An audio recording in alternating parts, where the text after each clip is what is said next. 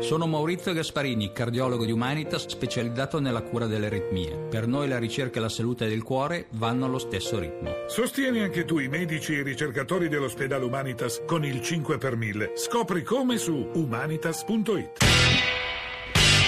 Radio Anch'io, l'attualità in diretta con gli ascoltatori. Sono le 9.34, vi dicevo, noi cercheremo in questa terza parte della nostra trasmissione di fare un po' di chiarezza anche sui sui, mh, sul campo giuridico, chiamiamolo così, cioè sulle norme e su che cosa dispongano eh, in, materia su quel tema che è il fine vita, il tema del morire. In Italia in realtà non c'è una legge, in altre, nel grosso dei paesi europei, c'è, c'è una mappa pubblicata dalla stampa un paio di giorni fa in relazione alla recentissima legge francese. Vediamo se la recupero perché poi vorrei parlarne con il professor Le Caldano e tuttavia prima vorrei darvi conto di un po' delle cose che ci state scrivendo, gli sms le mail, i whatsapp, la vita è sacra, ci scrive Giuseppe da Rimini, non possiamo decidere quando porvi termine perché non abbiamo deciso quando nascere, l'eutanasia è un delitto o un suicidio, tutto il resto sono chiacchiere, anche Giampaolo la pensa in un in modi simili da Perugia, non avendo scelto noi di nascere, abbiamo il diritto di scegliere di morire. Io francamente non so perché mettiamo assieme queste due cose. Scusate, allora in Svizzera Exit, ci scrive Max da Cassano, ha creato un indegno mercato affaristico sulla sofferenza. Vede un conto è non accanirsi, cercare di dare un accompagnamento alla morte senza dolore, un conto è chiedere di essere ucciso. Io che sono infermiere non voglio fare il boia. Se non vuole uccidersi, un'altra persona trovi il modo. Io comunque non sono così cinico da stare a guardare o addirittura da dargli una spinta. Ripeto, negli ospedali, begli ospedali con medici e infermieri attenti si fanno cure palliative e si accompagna con dignità alla morte. Anche qui sono arrivati due o tre sms sul tema delle cure palliative e sul tema della cura del dolore. Il problema, ci scrive Valnea, è che in Italia non si cura il dolore. Devo dire che anche qui c'è purtroppo una specie di dualismo territoriale, nel senso che nel centro-nord ci sono molti ospedali e cliniche che invece la terapia del dolore la applicano e bene, nel centro-sud siamo un po' più un po' più eh, sguarniti. Allora, io volevo salutare Eugenio Le Caldano, professore emerito di filosofia alla Sapienza di Roma, sta uscendo un suo saggio, si chiama Senza Dio. Professor Le Caldano, benvenuto, buongiorno. Grazie tante, grazie dell'invito. Vorrei chiederle un aiuto. Eh, abbiamo usato e abbiamo ascoltato nella prima parte della trasmissione tanti termini o espressioni. Eutanasia attiva, eutanasia passiva, suicidio assistito, omicidio consenziente, accanimento terapeutico. Ci fa un po' di chiarezza. Se crede, cioè eh, mi sembra che il il filo che si può eh, provare a, a, a, a, si tratta di situazioni tutte in cui c'è mettiamolo così, c'è una persona per, per semplificare, no? i casi che noi abbiamo avuto, mettiamo tipo Welby, che può essere una... Professore, posso interrompere un sì. secondo perché la linea è molto disturbata, sì, quindi sì. mentre noi la richiamiamo e cerchiamo una linea migliore, ascoltiamo assieme una eh, scheda di Alessandro Forlani in cui ricostruisce non tanto il dibattito europeo quanto la, la legislazione mondiale. Radio Anch'io.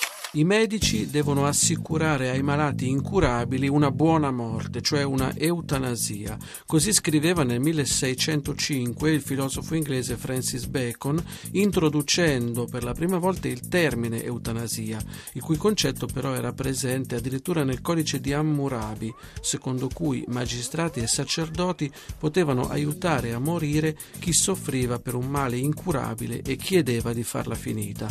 Nel giuramento di Ippocrate invece, che sintetizza la concezione della medicina di greci e latini e poi del cristianesimo, il medico si impegna sempre a curare i pazienti e quindi a non somministrare mai sostanze che provochino la morte o l'aborto. Nell'Ottocento si iniziano a distinguere le varie forme possibili di buona morte e a discuterne la moralità, dal colpo di grazia al commilitone ferito a morte, eutanasia attiva, alla somministrazione di morfina in dosi che rallentano progressivamente i processi vitali, eutanasia indiretta, fino all'interruzione delle cure o dell'alimentazione, eutanasia passiva e al suicidio assistito, aiutare a suicidarsi chi voglia farlo ma si trovi ad essere completamente invalido. La prima legge moderna a favore dell'eutanasia, purché richiesta volontariamente da una persona sofferente, la troviamo nel codice penale sovietico del 1922.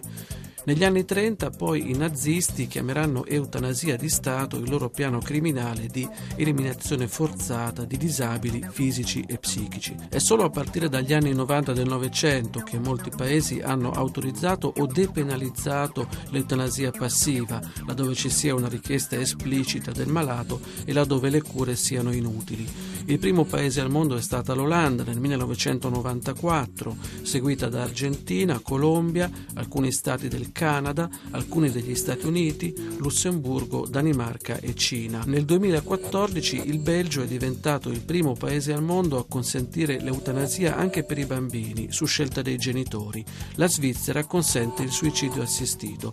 Nello stato americano dell'Oregon è stata autorizzata la vendita di farmaci letali e quindi suicidio assistito ed eutanasia attiva. La legge però non è attuata per l'impugnazione di un tribunale federale. 9.40, noi chiediamo al professor Le Caldano di riattaccare il telefono se ci sta ascoltando alla radio perché eh, c'è stato un qui pro quo e in questo momento la linea risulta occupata. Allora, io ripartirei però dagli ascoltatori. Leggo quello che ci ha appena scritto un medico legale, un grosso problema è quello che la classe medica ha le idee confuse su cosa può e non può fare. Non è vero che non si possano staccare le macchine se il paziente lo richiede, dobbiamo anzi farlo, ma non confondete consenso alle terapie, accanimento, palliazione o cure palliative eutanasia, perché sono cose molto diverse. Valnea da Trieste, buongiorno. Io prima avevo citato un brandello del suo sms, prego. Sì, ecco, mm, volevo dire ehm, che per quanto mi riguarda, siccome sia mia madre è morta di tumore con molti dolori, e sia mio padre è morto di dolore, non siamo arrivati al, al, diciamo, all'accanimento terapeutico, ma mancava molto poco. Io sono comunque favorevole assolutamente al fatto che uno e purtroppo stamani siamo un po' sfortunati. Valnea, finisca che abbiamo perso la sua frase, ripeta l'ultima frase che aveva pronunciato. Sono favorevole a? Sono favorevole a, eh, diciamo, intanto al, al come si dice, eh, al fatto che uno possa dire prima eh, se no, avere tutte le cure, se, sì, se vuole è, è il testamento biologico, l'es- esatto, l'espressione delle proprie volontà. Esatto. Esatto, esatto, esatto. E qualcuno mi dice, beh, dopo cambi idea, ma io non penso, perché io lo no. Ma la legge prevede lo... anche che venga rinnovato ogni tot esatto. anni, perché il consenso deve essere eh, diciamo, esatto. vicino al momento in cui poi arriva, arriva la morte, esatto. il morire. Questo è giusto, eh. questo è giusto. Eh. Comunque sono contro l'accanimento, ter- l'accanimento terapeutico però sono a favore di, del, delle cure del dolore, perché questo è il problema, è perché il bisogna curare il dolore, perché la gente muore, questa gente muore di dolori e questa è una cosa spaventosa, le posso assicurare. No, non mi sorprende perché sono arrivate del, degli altri sms, altri mail che raccontano appunto di, di assistenze a malati che sono morti tra sofferenze spaventose, anche se sono arrivati anche sms di chi ci dice attenzione, poi se lo ritrovo era anche bello, se posso dire, anche profondo sul rapporto, sulla funzione, se esiste una funzione del, del dolore stesso. Vincenzo da Cosenza, buongiorno. Buongiorno. Prego. Beh, io niente, semplicemente dicevo che provengo da una realtà del sud dove la parola morte eh, viene allontanata, viene nascosta. Beh, invece ho conosciuto io, tramite mio fratello in Olanda, che la parola morte può essere, tra virgolette, un modo eh, di, di, viverla insieme. In poche parole, io mm. sono stato in Olanda dove mio fratello ha stabilito il giorno del, del, del mio compleanno, sì. regalandomi, tra virgolette, la sua morte. Però eh, adesso, eh, praticando che bene io farlo con mio figlio, la conoscenza, parlare della morte, parlare di È un peccato, anche Vincenzo si sente male stamani proprio quando stanno dicendo delle cose, credo, importanti. Vincenzo lo può ripetere? Sì. Ma io dicevo semplicemente che vengo da una realtà del sud. No, quello sì, ma l'esperienza con suo fratello in Olanda, che ha scelto di andare a morire in Olanda mio fratello lavorava in Olanda e ha tutto programmato, mi ha chiamato e mi ha detto guarda il giorno del tuo compleanno voglio regalarti qualcosa, io sono salito lì, mi sono trovato di fronte a una situazione dove c'era, eh, mi sono trapiantato in ospedale in pratica, dove lui mi regalava tra virgolette la sua morte, quindi è stato un impatto abbastanza forte, però adesso lo ringrazio. Io sto parlando Ma è stato un suicidio assistito quello di suo fratello Vincenzo? È stato, i medici mi dicevano adesso farà la dolce morte in pratica. Ah, ah, ah, Quindi stato, sono stato sì, vicino poi... a lui e Poi la normativa, era, era... La normativa olandese è una di, delle prime che ha permesso questa, questo modo di morire, quella che Vincenzo ha definito la dolce morte. Ci sono anche lì delle, dei vincoli molto, abbastanza stretti, eh, molto, molto, meno rigorosi che in altri paesi, anche l'Inghilterra stessa, l'Olanda è da un certo punto di vista quello fra mille virgolette più avanzato nella possibilità di, di poter praticare eh, appunto una pratica eutanasica. Vincenzo da Bari, buongiorno anche a lei. Buongiorno. Prego. Io sono un cattolico credente, pertanto credo che sia come non possiamo disporre della nostra nascita, non possiamo disporre della nostra morte. Quindi qualsiasi cosa che venga fatto per accelerare un periodo di vita, secondo me è deleterio, è triste a pens- solo a pensare. Vincenzo, anche se uno sta soffrendo moltissimo e non ha speranza di guarire?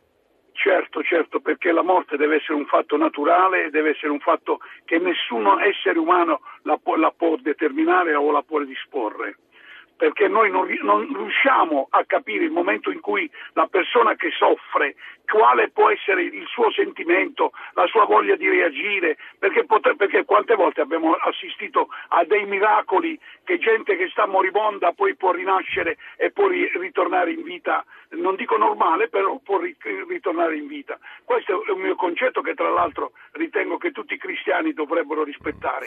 Tutto il resto io accetto la scienza, accetto il progresso, eh. accetto tutto ciò che è, fa progredire la vita umana, però la morte deve essere un fatto eh, esclusivamente dire, naturale. Vincenzo che sono interessanti le sue parole anche perché nello stesso mondo cattolico le posizioni sono, sono molto diverse. E tra poco ascolteremo Francesco D'Agostino e Marco Cappato dibattere anche di questo e provare anche ad aiutarci a fare un po' di distinzione come ci invitava a fare un medico, ma prima ascoltatori che ci scrivono soprattutto sul concetto di libertà e sul rapporto fra Stato e cittadino, Stato e individuo. Lo Stato, scrive un'ascoltatrice, dovrebbe occuparsi solo di regolamentare per evitare abusi, le questioni morali e religiose devono rimanere fuori dalla scelta individuale anche di morire che resta appannaggio del singolo. In realtà su questo concetto di autonomia del soggetto, di diritto all'autodeterminazione ha scritto spesso pagine molto pensate, pensose Francesco D'Agostino che saluto subito, filosofo del diritto, insegna all'Università Tor Vergata, presidente dell'Unione Giuristi Cattolici Italiani, professor D'Agostino, buongiorno. Buongiorno a lei e a tutti. Comincerei però dando la parola a Marco Cappato, che è membro dell'associazione Luca Coscioni, promotore della campagna eutanasia legale, radicale, e il professor Lecaldano doveva essere con noi all'inizio per aiutarci a fare un po' di distinzioni fra le varie espressioni, suicidio assistito, omicidio del consenziente, sì. eutanasia attiva e passiva, è, caduta la linea e quindi dovrebbe svolgere anche lei questo, ru- svolgere lei anche questo ruolo, oltre a raccontarci magari il significato di una giornata come quella di ieri. Io l'ho, l'ho detto all'inizio della trasmissione, una giornata di studi in Senato organizzata da voi sul testamento biologico e l'eutanasia, ma soprattutto sulla richiesta forte che voi muovete al Parlamento di approvare delle norme. Cappato. Ah, intanto ehm, concetto di eutanasia eh, non, eh, non, sta nelle leggi ed è un concetto eh, che va inteso in generale, al di là poi delle singole definizioni quali, che sono importanti, ma nelle quali poi c'è il rischio anche di perdersi. Eutanasia, buona morte o morte dignitosa o morte opportuna, come diceva Welby, ma che cosa può significare? Soltanto eh, buona, opportuna nel senso di secondo quello che ciascuno vuole e ciascuno ritiene, cioè l'elemento centrale al di là di tutte le definizioni è quello della libertà e responsabilità individuale, dell'autonomia delle persone fino alla fine della vita, quindi anche nelle scelte di fine vita che poi possono essere eh, preparate attraverso un testamento biologico per quando non saremo più in grado di intendere e di volere, possono riguardare appunto la scelta di sospendere una terapia, di interromperla o anche, perché attenzione, non tutti i malati terminali sottoposti a sofferenze insopportabili possono staccare o interrompere sì. una terapia, cosa che è già legale in Italia, assolutamente. Cioè, questo lo spieghi e, bene, Cappato, cosa è già legale? Allora, l'articolo 32 della Costituzione prevede che nessuno può essere sottoposto a un trattamento contro la propria volontà, e, un trattamento sanitario e quindi già oggi ciascuno di noi ha diritto di interrompere qualsiasi trattamento o rinunciare a qualsiasi trattamento, come ha fatto anche Papa Goitia, anche se questo poi produce la morte della persona. Quindi questo è già possibile in Italia. Ci sono però delle situazioni come quelle per esempio dei malati terminali di cancro, dove la sofferenza può essere anche più insopportabile, sì. ma non c'è una terapia da sospendere, una macchina da staccare che provochi la morte. Per questi casi e per queste situazioni o si consente alla persona di accedere alla eutanasia nella forma del suicidio assistito, quindi somministrare una, uh, una, sostanza che poi abbia l'effetto di addormentare la persona e di portare alla fine della sì. sua vita, oppure se gli si nega questo, questa possibilità e questo aiuto, la si condanna a subire una situazione che quella persona non voleva. Attenzione, qui nessuno dice una situazione non degna di essere vissuta perché nessuno di noi può giudicare. Ma, ma quello che non voleva il soggetto stesso. Questo è certo. il punto. Questo è il punto. E qui credo che si misuri tutta la distanza fra la posizione di un radicale e la posizione di un cattolico, professor D'Agostino, perché credo sul, che sull'autonomia del soggetto che davvero ci sia la grande distanza. Professore. Sì, non c'entra niente il mio essere cattolico, no, vabbè, vabbè, perché no, parliamo sì. di un problema di tutti, cristiani e non cristiani, credenti e non credenti. Qua parliamo essenzialmente di questo problema, se le fasi terminali della vita, soprattutto dei grandi malati, possano essere determinate o no davvero dal principio dell'autodeterminazione. Ogni volta che io sento esaltare il principio di autodeterminazione mi chiedo se tante persone che ne parlino abbiano una reale esperienza di che cosa sia il morire, soprattutto in un paese in cui per fortuna la vita umana è diventata molto lunga e in cui si muore molto spesso in stato di confusione mentale o con una situazione sì. psicologica che è un misto di paura, di timore, di desiderio di restare attaccati alla vita o di scoraggiamento. Sì. Il vero problema è che l'autodeterminazione funzionerebbe benissimo soltanto a carico di soggetti di età matura, assolutamente lucidi, ben informati, filosoficamente preparati, con un coraggio spirituale, con una determinazione al di là di ogni limite. Ma non è questa la situazione. Però, professore, il testamento biologico servirebbe a questo. Certo, ma nessuno dice che il ricorso al testamento biologico è statisticamente bassissimo, e non solo in Italia, ma in tutti i paesi del mondo anche se volete per ragioni psicologiche, perché non sempre è facile predeterminare sì. la propria morte, ma anche perché il testamento biologico è molto più complicato di quanto non si possa immaginare. Bisogna ipotizzare situazioni future e incerte. Mm. Le ragioni per cui possiamo essere portati alla morte sono talmente numerose e intricate che può benissimo capitare che il medico apre il testamento biologico e vede che il paziente non aveva previsto la situazione in cui si è venuto a trovare oppure non aveva ipotizzato che quella patologia di cui è stato colpito è ampiamente curabile o è statisticamente recuperabile. Mm. Ecco perché il Comitato Nazionale per la Bioetica aveva fatto una proposta molto saggia che purtroppo le forze cioè? politiche non hanno raccolto.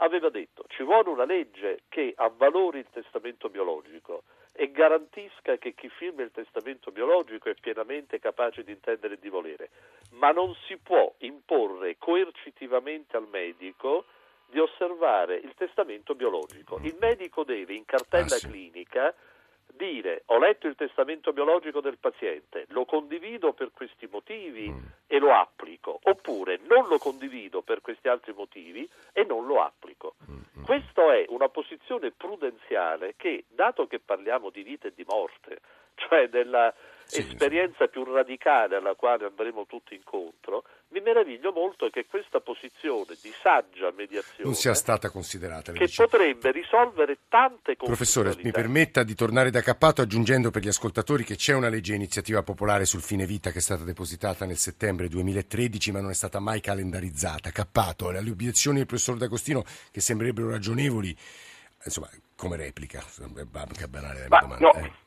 Intanto sul medico nessuno vuole obbligare un medico eh, particolare, però crediamo che prevalga il diritto della persona a vedere rispettate le proprie scelte. Il punto di fondo che pone D'Agostino di fatto è la persona alla fine della vita non, non è quasi mai o mai sì, veramente assolutamente libera. Ecco, io questo lo contesto perché? Perché comunque dobbiamo scegliere. Quando una persona in malattia terminale, in sofferenza insopportabile, chiede di interrompere la propria vita, eh, non è che lui, la scelta è quella di interromperla, si sceglie anche nel negargli questo. E quindi eh, la libertà assoluta, nessuno di, ma- di, noi mai è assolutamente libero nelle scelte che facciamo, è chiaro che bisogna evitare abusi, soprusi, ma la realtà è quella dell'eutanasia clandestina. Dove Scusi Cappato, se, sopra... le, se, la interrompo torno subito da lei perché c'è una telefonata di Antonella che è una dottoressa che credo possa essere utile ai fini della trasmissione. Antonella, buongiorno. Ecco, io mm, sono intervenuta. Può abbassare la radio? Sì, mi allontano perché sono sì. in macchina, sì. mi sono fermata. Allora, io sono qua adesso a Verona perché faccio un giro per le città a testimoniare eh, Eluana perché è inutile che si parli di testamento biologico quando c'è il rischio assoluto di dover, eh, come è successo per Eluana, che ha reagito, non è stata presa in considerazione l'ultimo suo testamento biologico, che era quello di voler vivere, perché di fronte al fatto che è stato detto davanti a lei, quando eh, si diceva e Luana preferisce morire piuttosto che rimanere in queste condizioni e Luana ha reagito con un attacco no, di credo, panico Antonella, non, credo, non è possibile guardi, io la fermo e abbiamo pochissimo tempo non credo sia vero questo. Cappato eh, finisca in pochi secondi ma le sentenze mi pare non abbiano detto questo eh, ma insomma Cappato veramente pochi termino secondi. subito. Il, due, il punto centrale la libertà e responsabilità deve appartenere alla persona, se no qualcuno decide per noi e il rischio è quello dell'eutanasia legale, che è già la pratica diffusa in Italia, quindi non è il punto di essere a favore o contro l'eutanasia, il punto è se la si vuole regolamentare per evitare o, lascia, abusi, o, lasciarla... o lasciare la clandestinità. L'ultima cosa no, che volevo dire è che eh, Cappato, non, non, fa in tempo a dirle. Mi scuso tanto, ma è un tema su quale torneremo. Mi scuso con lei, con Francesco D'Agostino con tutta la squadra di Radio Anch'io, che stamane non sono riuscito a firmare. Scusate davvero, GR1 delle 10, adesso, subito dopo la musica di John Vignola. Noi ci risentiamo martedì prossimo, ma lunedì c'è lo sport. Buon fine settimana.